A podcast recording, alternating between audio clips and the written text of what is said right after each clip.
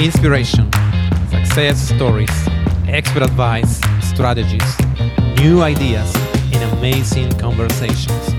Everything you need to become a great speaker. This is Oscar Santolaya, and welcome to Time to Shine. Hello, and thank you for joining to this show today. I have a really very special guest who has even been mentioned in some of my previous episodes from some of my previous guests.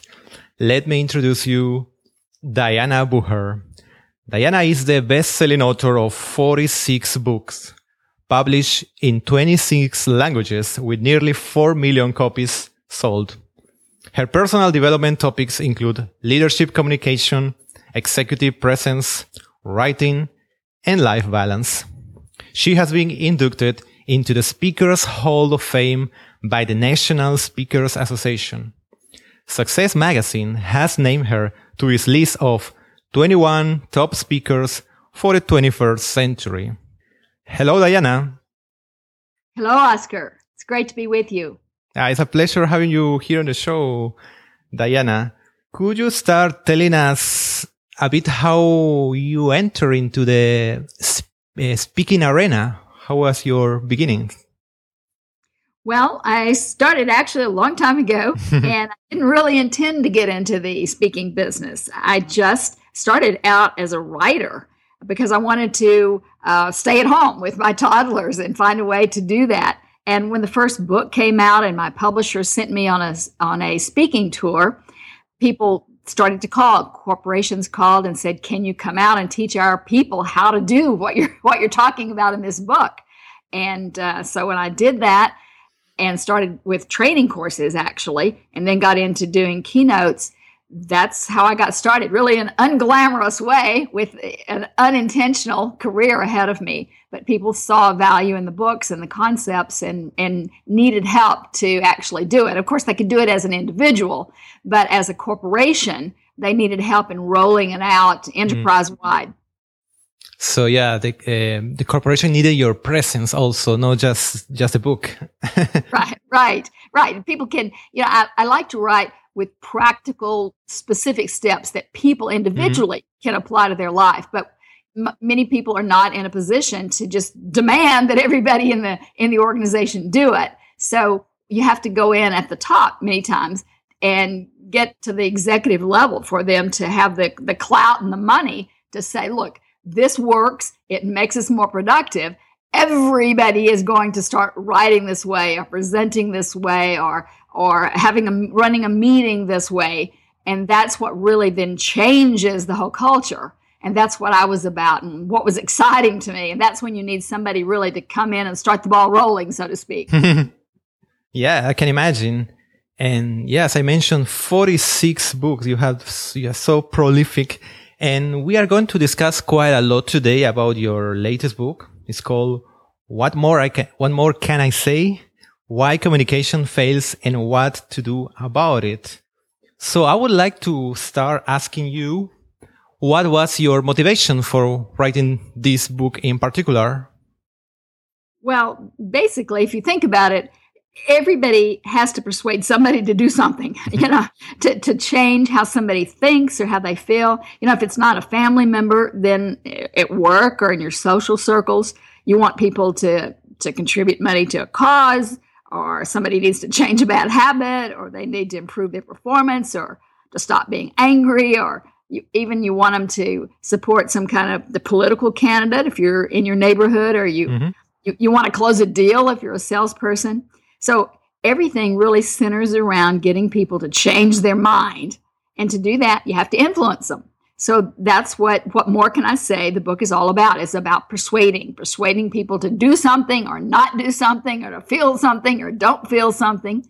And so it's it's written for the individual. If you know, if you're mm-hmm. trying to change your spouse or your child, your adult child or your neighbor or whatever, but it's also for someone who is at work and their corporation when you're trying to close a deal or set up a strategic partnership you're just always about persuading or influencing people.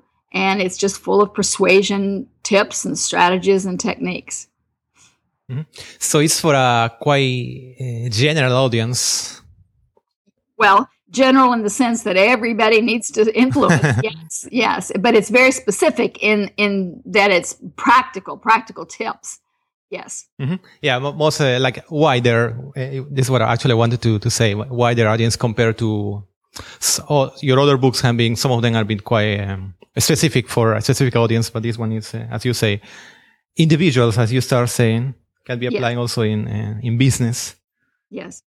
Your book opens with this comment the challenge of this century is to communicate complex ideas with clarity and civility. Why has this become such a challenge in our world and workplace? Well, I, I think it's a challenge because we're we're more connected and we have more technology and everything is driven and you would think that that's a good thing but actually because we're more connected and we have the technology to to communicate, but everybody is out there communicating, mm-hmm. but different things. and they're what you say on one side of the world can all of a sudden drop stock prices in the other side of the world, just instantaneous. You know, one CEO in in a company in in the United States can drop these the prices in Helsinki. Somebody hmm. in Russia can make a comment or take an action, and all of a sudden in Sydney, Australia, the prices drop immediately. Or some scandal can do the same, same thing. And, and even because we have uh, a, a, a, an insult, it can do the same thing. So it can be good or bad, whatever the action is, it can have dramatic effect. And and also even the individual, you don't have to be in a high position in an organization to have that effect. Just because everybody, every solo entrepreneur out there is passionately trying to get your attention for their product or their service, you have to communicate that much harder and better to stand out. So I'm just saying it's a challenge to get noticed for your message, whatever your message is, whatever you're trying to sell, whatever you're trying, whatever idea you're trying to put out. You just have to be so much better at it mm-hmm. because there's so many more people trying to get attention. Yes, that's correct. As you say, now everybody's at least trying to communicate. It's like making noise, saying, and but most of them are not uh, communicating effectively, and that is the that's why it's so important what you what you said. Yeah. For, for example, on LinkedIn, mm-hmm. uh, even just last last spring, when they started having people to uh, publish on the on there, when you when you published an article or a post, there were there were just a few million people, and so your post got um, a few thousand reads now there that has just exploded mm. so that there are millions and millions and millions more people publishing and so the views of every post goes down exponentially. So it's just there are just so many people communicating and vying for your time that you just have to do more. The, the bar just keeps raising and it just keeps um, exponentially rising and rising and rising till um, it's just the competition is just uh, overwhelming to get your message out. True, as you say, LinkedIn is a really good example because now everybody who is in is in LinkedIn is part of the network can post an article, and I have seen authors or thought leaders who I like, I admire, respect, and they wrote quite interesting articles, and the number of views is well, um, surprisingly low it's because of this competition you say, no? It's so it's so difficult to really stand out. That that's true. I mean, an article that I would have written last May uh, that would get 7,000, 8,000 views, mm. which is a lot, would now get maybe 2,000 views. Mm. And people, uh, the same thing with best selling authors, is just so many people just in a year that the views have gone down because of the competition. When you have millions, you know, 300 million people publishing on LinkedIn, and that's just in a few months how much the readership has and the competition has increased. Mm-hmm. Diana, another interesting topic you mention in this book is the is distrust. You say that distrust is a big cause of communication failure. Can you elaborate on that? Yes, trust is foundational in a relationship. It it it opens the door. You that's it, when I go through in, in the book. What more can I say? I have nine key, just foundational principles to build to become persuasive, to spread your influence. And the first one, that's that first step is trust. If you don't trust someone, you can't get to first base because they're going to look at everything you say and and twist it. Uh, take a neutral statement. If you say something, uh, just a neutral statement like, um, "I'm wondering what's happening in in the stock market," or let's let's say you make a neutral statement like, "Our our stock last year has gone down." Well, if you don't trust that the person who's stating that, you could interpret that. Are they criticizing me to say we haven't done a good job in our division? Or are they blaming us? Or are they saying that we need to work harder? Are they reprimanding us because we didn't work hard enough? Are they are they implying that we are mis that we've miscalculated uh, the, the profits? You, you can interpret that neutral it's really a neutral comment but you can interpret it any number of ways according to what the relationship is mm-hmm. according to what you think of that person to begin with or you could if you like that person you might say oh don't you feel sorry for them they must be in a tough spot gee they're they, they're feeling responsible for that for that uh, decline in our profits. Oh, I feel so sorry for them. What can we do to help? How can we work harder? You see, it all depends on if you trust and like that person or you don't trust them and don't like them. So it's just, it, it's foundational for a relationship to how you interpret everything they say and how you interpret everything they do. Mm-hmm. And trust, of course, as also you, you implied, is, um, is based on a relationship. It's something that it takes time to, to be built. Right. And, and people sometimes don't realize how they, convey trust or how they convey distrust. And the way you show people, sometimes just by your action, that you distrust them is that um, they're, they're blaming statements, uh, inconsistencies between what you do and what you say, um, inc- inconsistencies. Uh, for example, you you you you say goals that you have goals but you don't actually work toward those goals. You don't uh, your performance doesn't match those goals.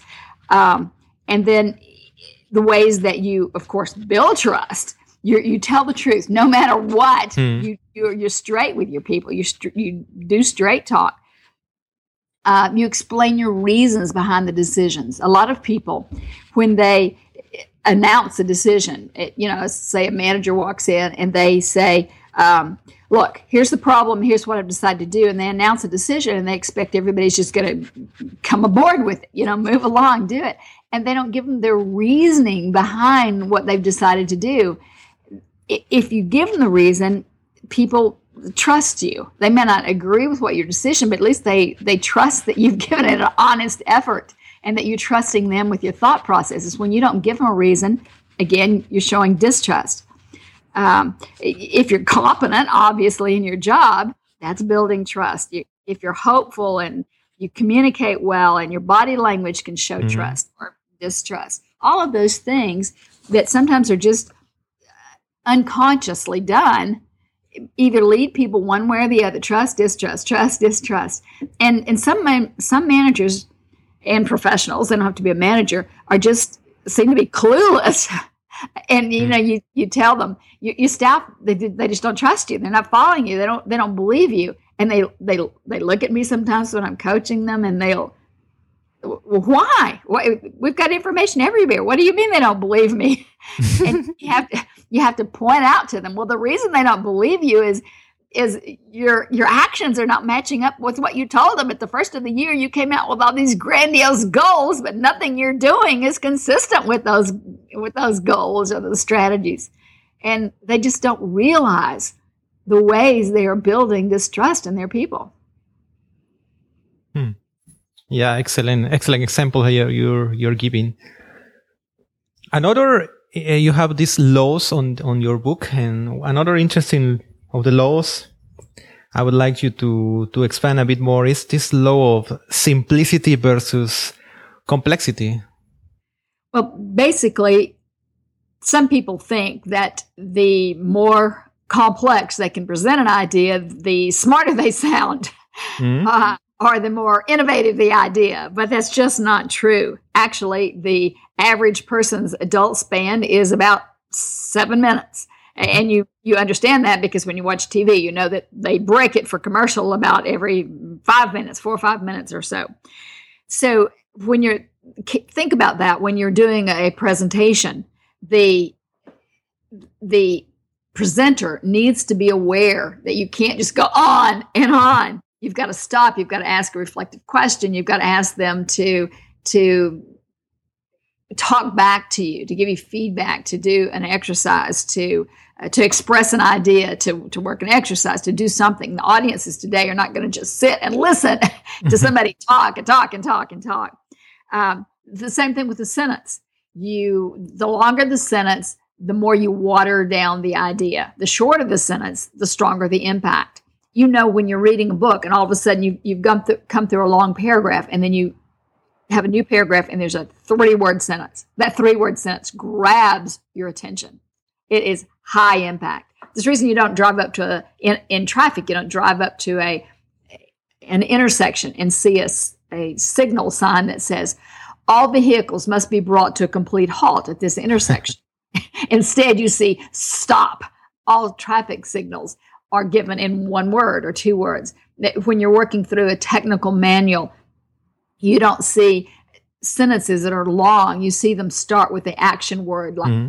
click here, buy now, mm-hmm. enter, and just has one or two words, very short sentences. It's much easier to get people to act, to do something, to understand the concept. Senior executives know this. When you're at the top of the organization, you, your words tend to be warmer, friendlier, shorter because you've uh, you've you've understood that to stand out to get people's attention the simpler the shorter that you can make a message the stronger the impact because of, of clarity because of memory and because people don't have to work to understand what you're saying mm-hmm. And now that you mentioned the senior executives, and the same happened with um, other senior leaders, politicians, that another mistake that happened is that um, people talk very generally, thinking that what you're saying is going to apply to to everyone. You mentioned in this law of generalization versus specificity. That's true, mm-hmm. and what I mean by that is is you you you nailed it exactly, Oscar. They think that it's going to what they say if they are very general it'll apply to everyone and instead it applies to no one. Mm-hmm. it, it's just the wrong approach. Um, they it's not memorable. It, it doesn't stick in people's mind. And they what they want to know is how does this apply to me? Why is this important and it even sounds intimidating because it's so general and overwhelming they don't they can't get a handle on it so what they and the worst thing of all when when a senior executive talks in a very general way, it's confusing because as people pass the message on, you know, this manager passes it on to this person, or this person passes it on to their peer, or the team leader passes it on to everybody else, they all will interpret it differently. Mm-hmm. You know, they'll, they'll explain, well, what I think he meant was, or what I think she was saying to us was, and it will get spread throughout the organization in innumerable ways. And, and that's the problem. So the more specific, the chances are the greater that people will all be on the same page, so to speak, exactly. will all understand the same message. And one last of the laws that I would like to, to give uh, some, some thought is, uh, is about the law of distortion versus perspective. When you mentioned that those who have empathy are often poor negotiators. How is that? Well, I'm not saying that you shouldn't have empathy. When I talk about law of distortion, I, I'm talking about empathy particularly because people tend to distort what they should be doing. And what I'm talking about perspective, it's someone who can step out of their own point of view and see other people's point of view. Everybody has a point of view. Everybody is biased in one way. That the advantage that that the person who can take perspective has is that they understand that they're biased and they can mm-hmm. step outside of their own bias and see it from everybody else's perspective. The person who has too much empathy, in other words, you've heard the, the cliche, they give away the store. Well, that, that's why they're a poor negotiator. Mm-hmm. They feel too much empathy for everybody else and they they can't do what's right for them or the other person. And let me give you an example of what I mean. We've all probably heard stories of parents who let adult children take advantage of them. In other words, their adult mm-hmm. child says, uh, "I, you know, I just don't want to work for some reason," and they move, they move back home with them and mooch off of them. And at 50 years old, they're still at home. 55 years old, they're still at home, living with mom and dad, not working, and mom and dad are struggling. You know, they in their retirement. They're struggling to get along. in this this adult child has all kind of excuses about why they can't work. and that parent feels sorry for them. You know, they keep making excuses for them. And that that's empathy mm-hmm. to the to the wrong degree, you know. And when really the best thing for that parent would be to force that child, that adult child, to get out on their own and try their wings and learn to exist in the real world, in the work world, and, and grow confidence and be able to function as as an adult. So that, that's an example of what I'm talking about. If you have so much empathy that you can't see what's best for the other person, mm. then then then anybody can persuade you. You can't see long term what is the best for you and everybody else what is the the overall common good not just the good for that one person hmm. well excellent example and it's true i never thought about the empathy can be also bad for persuasion yes yes you've got to think common good for for everybody diana now could you share with us your favorite quotation Oh, there's so many, you know, and what I, put quotations in all the books that I write uh, at the start of the chapter and frequently throughout the chapter because just there's just so many great thinkers and philosophers. But mm-hmm. Um, I, I, like this one from um, Zig Ziglar. He says the most important persuasion tool you have in your entire arsenal is integrity, and and I think if if you're going to be persuading someone. Um, I, I, just think that integrity is is getting to first base. And I know in, in the book, What More Can I Say? I started each of those chapters with a quotation because all of those nine principles of persuasion in there are coming at persuasion from a different perspective. So I have a lot mm-hmm. of quotes in there. I, I, just love quotes, but I really like that one. I'll, I'll even repeat it again from Zig Ziglar. The most important persuasion tool you have in your entire arsenal is integrity. Hmm. Yeah, I never never heard that before. So yeah, that's it's, it's great. It has it's make me think about that. yeah. Thank you. And now about books, you are so prolific author. But I'm sure you have read many books. Can you pick one book that has been particularly inspiring, influential for you? Uh, again, that would be very hard. I I like um, I like On Writing Well by William Zinsser. And the reason I, I, choose writing is because if you can write your words, that contributes to your being able to present well. Because I think any presenter needs to, in public speaker, the, the better you get at writing and the, the craft of writing and sentences, and it makes you a better speaker. And then I also I like, um, and a, a book that I just I love anything that Anne Lamott, L A M O N T, writes, but particularly her book Bird by Bird is on the career, uh, the person who wants to be an author that book, Bird by Bird, is about becoming an, an author. And again, if you are writing ideas or you're speaking ideas, I think as a public speaker, you have to you have to understand the craft of writing to be a good speaker. So I think if, if you write well, whether you're writing blogs or books or articles or whatever, you will always improve your speaking tremendously.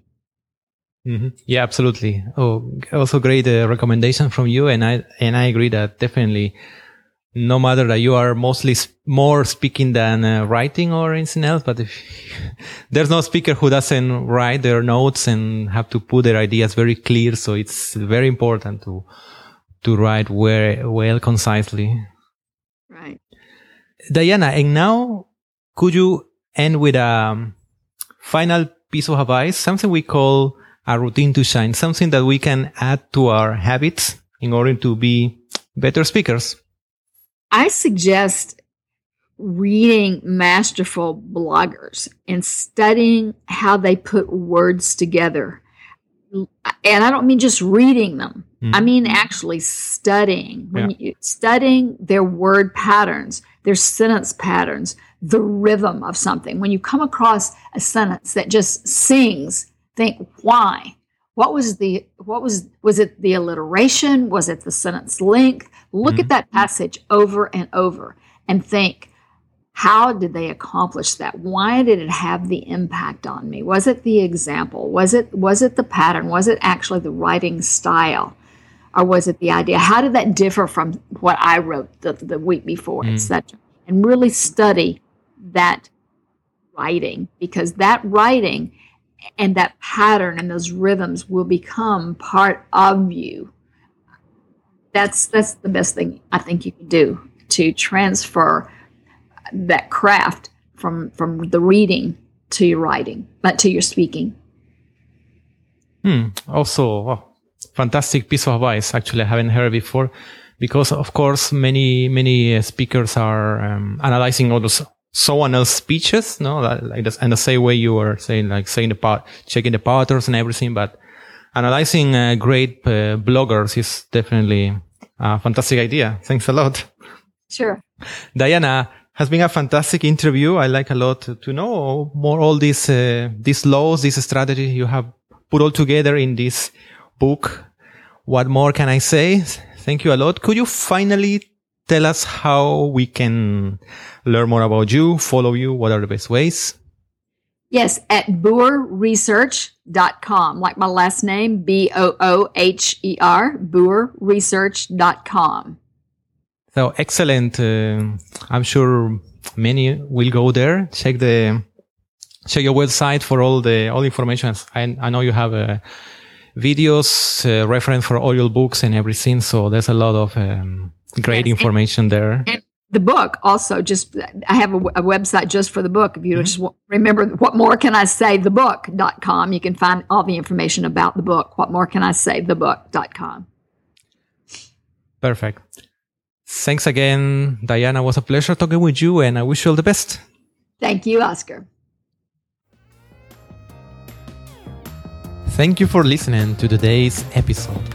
Did you like it? please subscribe to our podcast in iTunes, Stitcher, or visit us at timetoshinepodcast.com. Until next time,